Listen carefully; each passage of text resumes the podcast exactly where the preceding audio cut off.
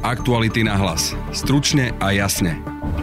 V dnešnom podcaste sme sa pozreli na to, čo sa tieto dni odohráva v našich nemocniciach. Niektorí pacienti, ktorých máme treba za 40 na intenzívke aj teraz, v podstate nemajú vôbec žiadne pridružené ochorenia. Vôbec žiadne niekedy veľmi veľa urobí aj e, genetika. Ne? Skrátka niekto zdedí tie nesprávne gény. A ako zvládame nápor pacientov s koronavírusom? Momentálne je v podstate tá situácia taká, že pacientov príjmame viac menej vtedy, keď sa im začne zle dýchať. Aby sme sa vyhli možnému kolapsu nemocníc, potrebujeme prísnejšie opatrenia. Tie, ktoré najnovšie schválila vláda, zrejme stačiť nebudú. Tak ako rastie v tých uplynulých dňoch, ak tak by tak rástlo povedzme ešte niekoľko týždňov, tak by sme to naozaj neustáli a ten zdravotnícky systém by skolaboval aj v Bratislave. O pacientoch, situácii v nemocnici, o únave lekárov, ale aj ľudí sme sa rozprávali s infektológom Petrom Sabakom. Ako my sme veľmi unavení. je veľmi náročné e, vidieť umierať ľudí, ktorí by inak mohli žiť. Únia sa dohodla na stiahnutí maďarského a poľského veta rozpočtu. V čom však spočíva taký kompromis? Ako to vidí, povie v dnešnom podcaste predseda zahraničného výboru Národnej rady Tomáš Valášek zo strany za ľudí. On ten konflikt potreboval, umelo ho vyvolal, dostal symbolické ústupky, ale samozrejme, že je v jeho záujme, aby ich prezentoval ako substantívne. Počúvate podcast Aktuality na hlas. Moje meno je Denisa Hopková. Chceli by ste vedieť, čo dostanete na Vianoce? Tak napríklad. Alebo aj. A tiež. K tomu ďalej. A určite sa môžete tešiť na... Vianočné darčeky sa neprezrádzajú. No nie je žiadnym tajomstvom, že v ČSOB vám na Vianoce dávame možnosť využívať všetky spôsoby platieb. Napríklad mobilom, alebo aj hodinkami. ČSOB.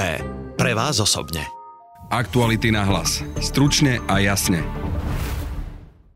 Nemocnice bojujú s veľkým náporom pacientov na COVID-19, rozhodovať sa musia o tom, či pacienta príjmu alebo ostane v domácej liečbe. Na nemocničných lôžkach však už najnovšie ležia aj mladšie ročníky a vyžadujú si intenzívnu starostlivosť. To sú najnovšie informácie, s ktorými prichádzajú naše nemocnice a ja sa teraz o tom budem rozprávať s lekárom Petrom Sabakom z infektologickej kliniky Univerzitnej nemocnice v Bratislave.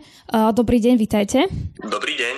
Pán Sabaka, tak teda ako vyzerá tá situácia v nemocniciach alebo napríklad u vás na klinike? No, situácia je ťažká. V podstate ideme už na tej hornej hranici našej kapacity, či na lôžkovom oddelení bežnom alebo na jednotke intenzívnej starostlivosti. Na to, aby sme nových pacientov prijali, musíme nejakých pacientov, ktorých máme prepúšťať, čo sa nám teda zatiaľ darí. Teda prepúšťame samozrejme takých pacientov len, u ktorých to prepustenie nejako neohrozí na zdraví, čiže takých, ktorí sa už bez problémov prepustiť dajú. Momentálne je v podstate tá situácia taká, že pacientov príjmame viac menej vtedy, keď sa im začne zle dýchať. To je obvykle po nejakých 7 až 10 dňoch, odkedy dostanú príznaky. Čiže oni sú doma ten povedzme týždeň, majú horúčky no a môže sa im postupne ten stav zhoršovať, až sa im začne zle dýchať, vtedy si zavolajú sanitku a vtedy prichádzajú k nám.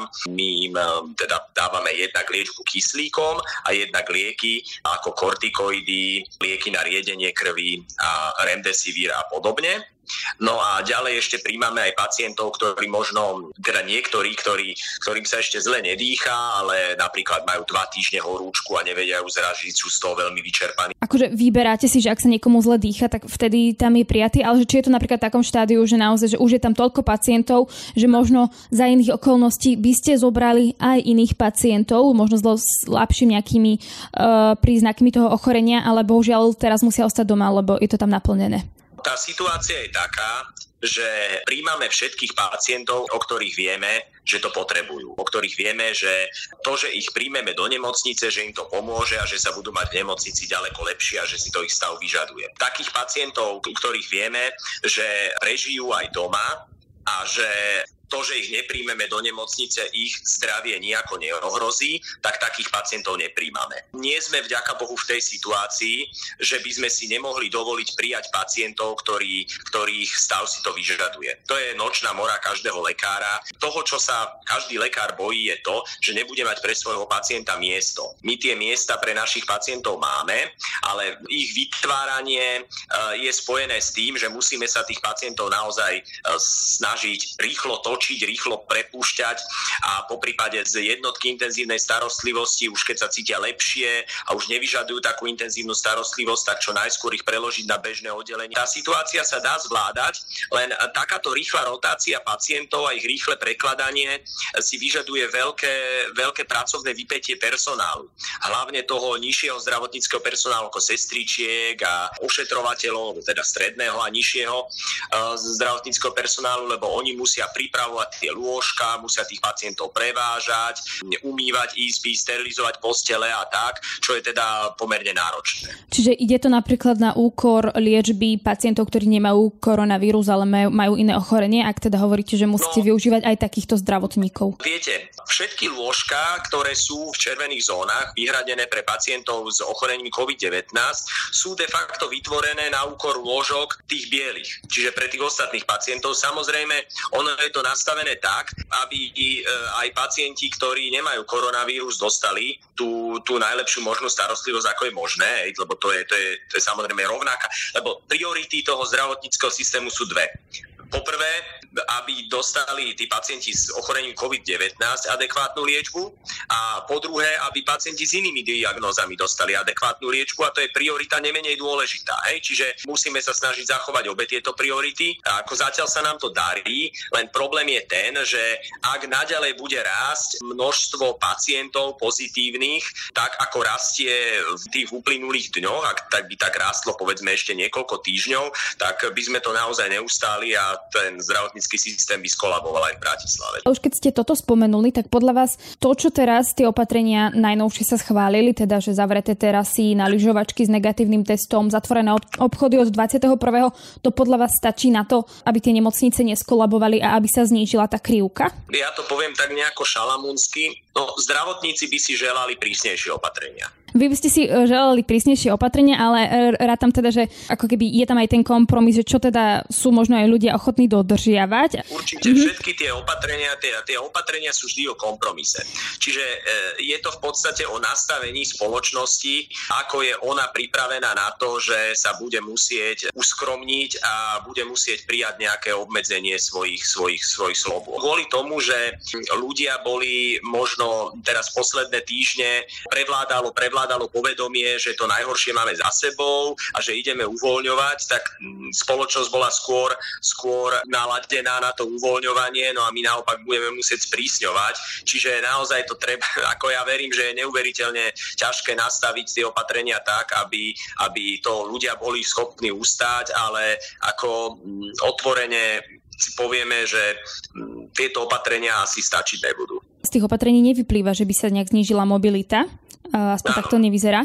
A teda ľudia sa môžu presúvať domov na Vianoce z regiónov, môžu ísť e, sa stretávať možno aj rodiny, ak nebude nejaký zákaz vychádzania. Čiže očakávate po sviatkoch, že to bude, že nám toto úplne vybuchne a bude veľa prípadov?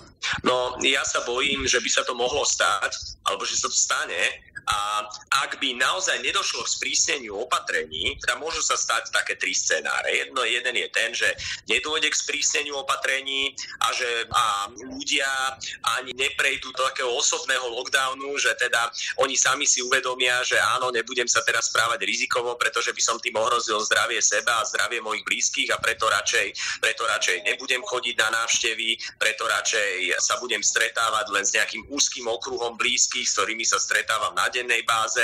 Ak si ľudia nebudú dávať pozor, ak e, sa nebudú riadiť týmito odporúčaniami, naozaj by zrejme došlo k tomu, že by došlo zase k exponenciálnemu nárastu počtu prípadov a že by to nemocnice neustáli, povedzme, e, nie po Vianociach, ale ešte aj cez Vianoce. Už aj cez Vianoce. Čiže to je jeden možný scenár. To je taký ten katastrofický. Taký iný scenár je ten, že vláda možno nepríjme nejaké závažnejšie obmedzenie, ale ľudia si uvedomia, že sa musia správať zodpovedne a že sami sa rozhodnú nechodiť na návštevy, znížiť mobilitu, zostávať radšej doma a stretávať sa len s úzkým okruhom známych, po prípade ak niekde idem, tak s negatívnym testom a vyžadujem to aj od ostatných. Potom by tá situácia nemusela byť až taká zlá. Tretí, tretí scenár je ten, že sa zavedie naozaj tvrdý lockdown so zákazom vychádzania a ktorý by potom viedol k tomu, že to ustojíme.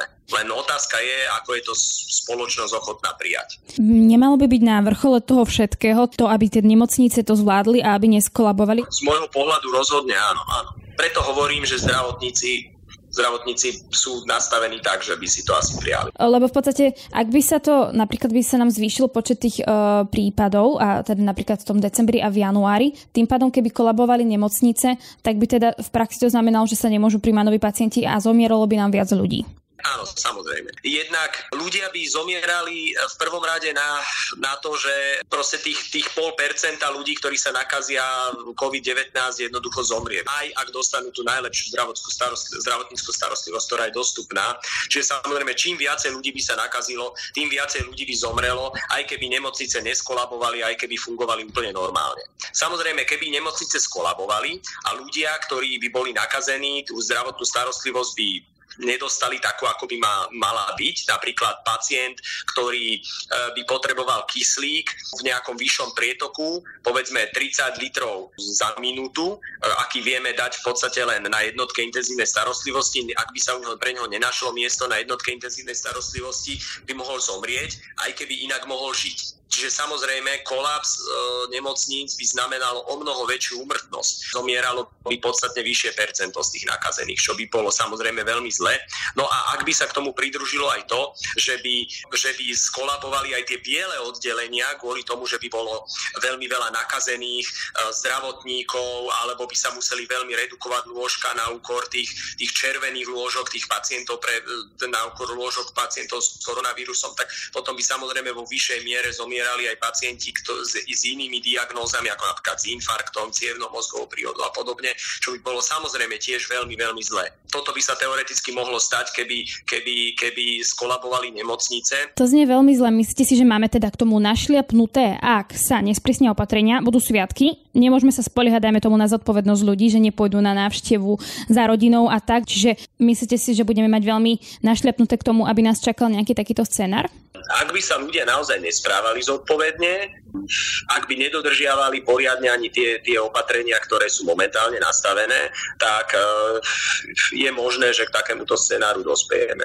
Vy ste e, pre teda aktuality a v článku mojej kolegyne Jani Čunderlíkovej ste uviedli, že v Bratislavskej nemocnici ste ošetrovali už aj teda v ťažkom stave hlavne mladých ľudí a teda, že sú niektorí pripojení na umelú plúcnú ventiláciu, či sú to 30 40 čiže toto sa naozaj deje? Áno, deje sa aj toto, vďaka Bohu nie je ich toľko, hej. Ale my momentálne máme pacientu od 15 rokov do, do 100 rokov na našej klinike. Respektíve na naši kolegovia, e, detskí infektológovia sa starajú ešte aj o, o, o menšie detičky, ktoré, ktoré majú, majú COVID a majú nejaký horší priebeh. To je samozrejme veľmi vzácne, aby malé deti mali horší priebeh, ale, alebo ťažký priebeh, ale stáva sa to. Stáva sa to. Proste keď je veľmi veľa tých nakazených, tak občas sa nájde aj malé dieťa, ktoré má ťažký priebeh a dokonca, dokonca aj malé dieťa, ktoré môže zomrieť. Ako stáva sa to veľmi zriedkavo, ale stáva sa to. Uh, čo sa týka tých pacientov okolo tej 20 30 ako je veľmi zriedkavé, aby sa 20 alebo 30 dostal na umelú plúcu ventiláciu, ale sem tam sa to stáva a už sme mali takých pacientov žiaľ Bohu, niektorí aj zomreli. Momentálne máme 30 ktorý nie je ani veľmi obézny, nie je ani veľmi chorý, má len vysoký krvný tlak, čo je de facto má, má, má kade kto, tak e, máme ho na jednotke intenzívnej starostlivosti, jeho stav je stabilizovaný a na 100% predpokladám, že ho za pár dní prepustíme a bude všetko v poriadku, ale napriek tomu aj 30 ktorý je inak zdravý, nemá žiadne iné závažné ochorenie, sa môže dostať až na jednotku intenzívnej starostlivosti. Máme aj 50 mnohých, ktorí, ktorí žiaľ Bohu zomreli. Máme pomerne veľa 50 na, eh, na jednotke intenzívnej starostlivosti, takže o nich sa eh, samozrejme stará trolinku ľahšie ako pacientov s tými v tej vyššej vekovej kategórii, povedzme 65 a plus, pretože u mladších je nižšie, nižšie riziko komplikácií a tým pádom aj ďaleko väčšia pravdepodobnosť, že to ochorenie prežijú. Ale potrebujú nemocnicu. Ak by tá nemocnica skolabovala, by sme neboli schopní poskytovať zdravotníckú starostlivosť, tak by mohli zomrieť teda žiaľ Bohu aj tí 30 40 ktorí by inak mohli žiť. Možno si aj mladí ľudia sa tak upokojovali, že 30 ktorý je napríklad na umelej plúcnej ventilácii alebo je v ťažkom stave, že má teda to pridružené ochorenie, že niečo tam muselo byť, že väčšinou počujem ten argument, keď uh, sa niekde objaví, že dajme tomu 25 ročný je na umelej plúcnej ventilácii, tak príde argument, že ale on musel mať určite nejaké pridružené ochorenie. Čiže takto to nie je, že môže to byť aj človek, ktorý je napríklad zdravý, ale v podstate ho zlomí len ten koronavírus? Je to tak. Niektorí pacienti, ktorých máme treba za 40 na intenzívke aj teraz, v podstate nemajú vôbec žiadne pridružené ochorenia. Vôbec žiadne niekedy veľmi veľa urobí aj e, genetika. Ne? Skrátka niekto zdedí tie nesprávne gény a môže to znamenať, že má ďaleko väčšiu vnímavosť na infekciu SARS-CoV-2 a ďaleko väčšie, väčšie riziko, riziko e, ťažkého priebehu.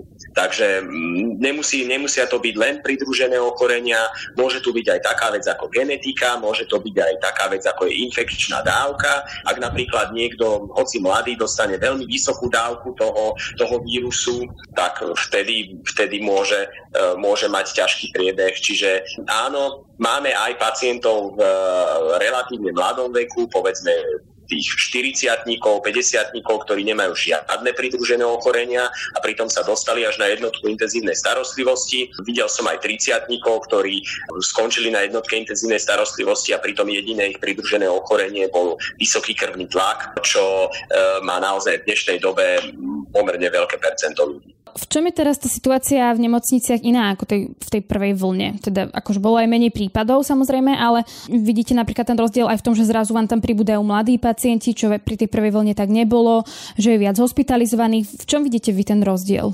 ten rozdiel je najmä ten, že pri tej prvej vlne tých nakazených bolo naozaj veľmi málo, preto aj tých kritických chorých bolo veľmi málo. Tak to tí kritickí chorí predstavujú možno 1% z tých, z, tých, z tých nakazených. A keď máte nakazených málo, tak tých kritických chorých je, je málo. Teraz je tých kritických chorých veľa, lebo aj nakazených je veľa.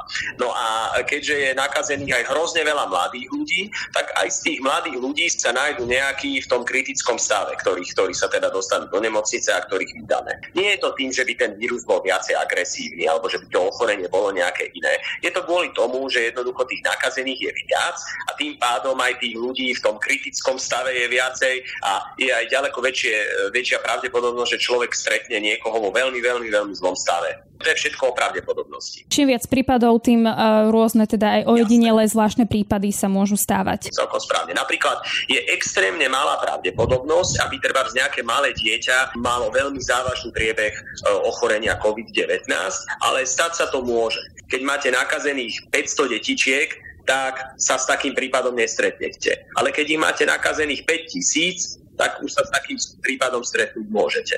Ja mám uh, pocit, že poslednú dobu nie, že to je asi len pocit, to je tak naozaj, že ľudia sú unavení, frustrovaní, nebaví ich dodržiavať tie opatrenia, ale v podstate, že možno sa aj menej zaujímajú o ten koronavírus, kedy si sme sledovali každý deň, koľko pribudlo prípadov. Ale ja mám teraz pocit, že už to prestáva ľudí ako keby zaujímať celá tá situácia okolo koronavírusu. Vy to vidíte tiež takto? Samozrejme, ľudia sú už unavení a sú vyčerpaní, ja ich úplne chápem, ja im rozumiem. Skrátka, ľudia sú už unavení, chceli by už opäť žiť svoj život tak ako predtým, len žiaľ Bohu sa to, sa to nedá. A ja, ja ľudí chápem, že ich unavuje dodržiavať opatrenia, unavuje ich stále počúvať o koronavíruse, o počtoch nakazených a tak podobne. To je, to je pochopiteľné. Čo je možno horšie je, že sme sa stali aj otúpení voči, voči tomu ľudskému utrpeniu a voči tým, tým, tým smrtiam, lebo v podstate za každým tým jedným, jedným prípadom pacienta, ktorý zomrie a ktorý sa alebo sa dostane na umelú pulsnú ventiláciu a podobne, je nejaký príbeh, ako to je nejaký konkrétny človek, ktorý má svojich blízkych. Jednak ten človek trpí, jednak tí blízky trpia z jeho straty, čiže to sú všetko hrozné veci a možno, že sme sa k tomu stali už taký menej vnímaví a taký otúpení. Predstavme si takú analógiu, čo by sa stalo pred pár rokmi trebárs, ak by mal napríklad autobus, ktorý vezie dôchodcov z nejakého zájazdu haváriu a zahynulo by, zahynulo by 20 dôchodcov. Ako všetci by to označili za obrovskú tragédiu.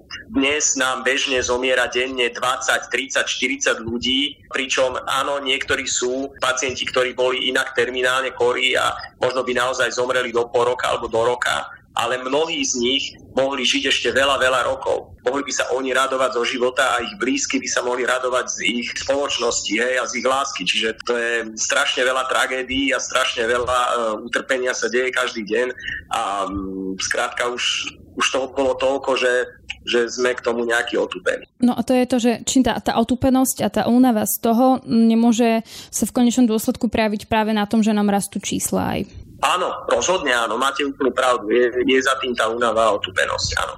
No, čo s tým sa teda dá podľa vás robiť? Dá sa, dá sa robiť jediné, dá sa len vydržať. Proste my len môžeme apelovať na ľudí a ja veľmi pekne prosím ľudí, aby si naozaj na seba dávali pozor, aby sa snažili, aby sa nenakazili. Ak sa nakazia, aby sa snažili nenakaziť svojich blízkych. Pretože toto ochorenie naozaj môže zabíjať a nikto nechce stratiť nikoho blízkeho, ani nikto nechce zomrieť. Čiže naozaj prosím, dávajte si na seba pozor a snažte sa nenakaziť. To je, to je asi to najviac, či nám, či nám môžete pomôcť. Teraz cez, tú, cez, cez tieto sviatky fakt treba znížiť mobilitu a treba si naozaj rozmyslieť, že s kým sa stretnem a ako sa s ním stretnem. My sa bavíme o únave ľudí a podobne, ale mne by zaujímalo, že čo prežívate vy, zdravotníci, lekári, ktorí teda dennodenne sa stretávate s pacientmi, ktorí majú koronavírus, niektorí teda zomierajú. Či ste vy unavení? Ako my sme veľmi unavení. my sme veľmi unavení aj z veľkou množstva práce, lebo práce je naozaj veľmi veľa. Sme unavení z toho výpetia mentálneho, ktoré musíme vynakladať na to, aby sme e, tých pacientov e, uložili na lôžka, aby sme rozhodli, ktorí kedy môžu ísť e, treba z domov z nemocnice alebo z jednotky intenzívnej starostlivosti na bežné oddelenie, alebo ktorý už, u ktorých sa môže uh, ukončiť liečba, alebo uh, či v tej liečbe ešte pokračovať, aj, že aj tí, tieto rozhodnutia unavujú. Unavuje samozrejme aj tá práca fyzická ako taká, lebo niekedy tí ľudia akože trávia pri, pri lôžkach naozaj dlhé hodiny v ochranných oblekoch, čiže aj fyzicky je to naozaj veľmi náročné, máme aj veľa nočných služieb. Človek vlastne robí 24 hodín v kuse. Samozrejme je, je veľmi náročné e, vidieť umierať ľudí, ktorí by inak mohli žiť ja som predtým pracoval na, na internom oddelení, kde som sa naozaj stretával denne so smrťou denne mi zomierali ľudia, ale väčšinou to boli ľudia, ktorí mali chronické srdcové zlyhávanie vo svojej konečnej fáze a nešlo im pomôcť, alebo mali rakovinu vo svojej konečnej fáze a nešlo im pomôcť. Proste mali nejaké chronické ochorenie, ktoré sa vyvíjalo roky a nešlo už nešlo zabrániť tomu, aby nakoniec zomreli. No len dnes zomierajú ľudia, ktorí sa nakazia uh, z minúty na minútu, uh, mohli by ešte žiť a oni oni, oni v podstate zomrú kvôli tomu, že, že ich zabije vírus, ktorý je infekčnej povahy. Aktuality na hlas. Stručne a jasne. Na samite lídrov Európskej únie sa zrodila dohoda o stiahnutí maďarského polského veta rozpočtu. Vyplacanie európskych peňazí však bude naďalej podmienené dodržiavaním princípov právneho štátu, hoci práve proti tomu bojovali Polsko a Maďarsko. Čo sa teda zmenilo a o akej novej dohode hovoríme? Na to mi odpovie Tomáš Valašek, predseda zahraničného výboru Národnej rady zo strany za ľudí, ktorého mám teraz na telefóne. Dobrý deň, vitajte. Dobrý deň. Pán Valašek, tak teda, aká dohoda sa to vlastne zrodila včera na samite lídrov EÚ? V podstate sa stalo to, že Maďarsku a Polsku bolo e, čiastočne vyhovené, ale skôr symbolicky ako, ako zmysluplne. Naďalej platí, že distribúcia eurofondov bude podmienená dodržiavaním princípov právneho štátu, čiže táto bola hlavná požiadavka Polska a Maďarska, aby sa táto podmienka zrušila. Neúspeli. To, čo dosiahli, je odklad. Táto podmienka, tento nový mechanizmus nevstúpi do platnosti, pokiaľ po veci nerozhodne Európsky súdny dvor. V niektorých médiách sa písalo, že, že sa to môže predložiť do roku 2022, kým sa rozhodne o tom mechanizme. Vy to teda takto nevnímate. Vy si myslíte, že sa o tom môže rozhodnúť skôr? Záleží od toho, a kedy a, a či vôbec podajú Maďarsko a Polsko sťažnosť na Európsky súdny dvor. Zatiaľ ju neevidujem, takže v princípe by mali tie pravidla mohli platiť už od 1.1. Predpokladám, že to budú chcieť urobiť tak, že rýchle sťažnosť podajú, aby ich pozastavili a potom záleží od toho, ako rýchle bude konať Európsky súdny dvor. Opäť vychádzam tu len z odhadu Európskej komisie. Komisárka Jourová hovorí o mesiacoch, nie rokoch. Tá dohoda obsahuje aj takú deklaráciu, že nový mechanizmus sa bude môcť aplikovať len teda na tie princípy právneho štátu, ktoré súvisia s európskymi financiami, ak tomu dobre rozumiem. Treba tej dohode rozumieť ako skôr také politické deklarácii, kombinácii vlastne uistenia Maďarska a Polska vo veciach, ktoré, ktoré už boli predtým jasné, ale ktoré Maďarsko a Polsko potrebovali z vnútropolitických príčin. Vysvetlím. Tá deklarácia obsahuje uistenie, že sa bude ten mechanizmus právneho štátu a eurofondy krátiť len pri porušení právneho štátu, ktoré sa týkajú európskych fondov. To je však dohoda už niekedy zo septembra v tom tomto sa nič nezmenilo. Je tej deklarácii uistenie, že sa nebude zneužívať tento mechanizmus, alebo teda respektíve, že sa budú rešpektovať rozdiely v hodnotách medzi rôznymi členskými krajinami. V pohode ale nikdy nebolo v hre, že by sa štáty trestali za to, že sú konzervatívne alebo liberálne. To je len taká fábka, ktorú púšťajú do obehu Maďarsko a Polsko, pretože v podstate chcú vykresliť celý mechanizmus správneho štátu ako útok liberálnych štátov na konzervatívne. Tak to nie je vydupali si túto, toto údajné spresnenie pre svoje domáce publikum, dostali ho. A je tam tiež napísané v tom, v tom spresnení, že vlastne sa to stiahuje len na eurofondy a ten plán obnovy od budúceho roka. Čiže v podstate podľa vás teda Maďarsko len vytvorilo problém, s, s, napríklad Orbán vytvoril problém, ktorý neexistoval, aby ho teda nejakým spôsobom odprezentoval potom ako problém, ktorý vyriešil a zvíťazil e, a že porazil ten problém pred svojimi voličmi? Treba si uvedomiť, že, že Orbán žije týmto konfliktom, pre ňu sú to politické body, on to napätie vo vzťahu k Európskej únii aktívne živí, aby sa mohol potom doma, ako, ako aj nakoniec aj iní populisti, prezentovať ako ochranca práv národa pred nejakým externým nepriateľom, v tomto prípade Európskej únie. On ten konflikt potreboval, umelo ho vyvolal, dostal symbolické ústupky, ale samozrejme, že je v jeho záujme, aby ich prezentoval ako substantívne.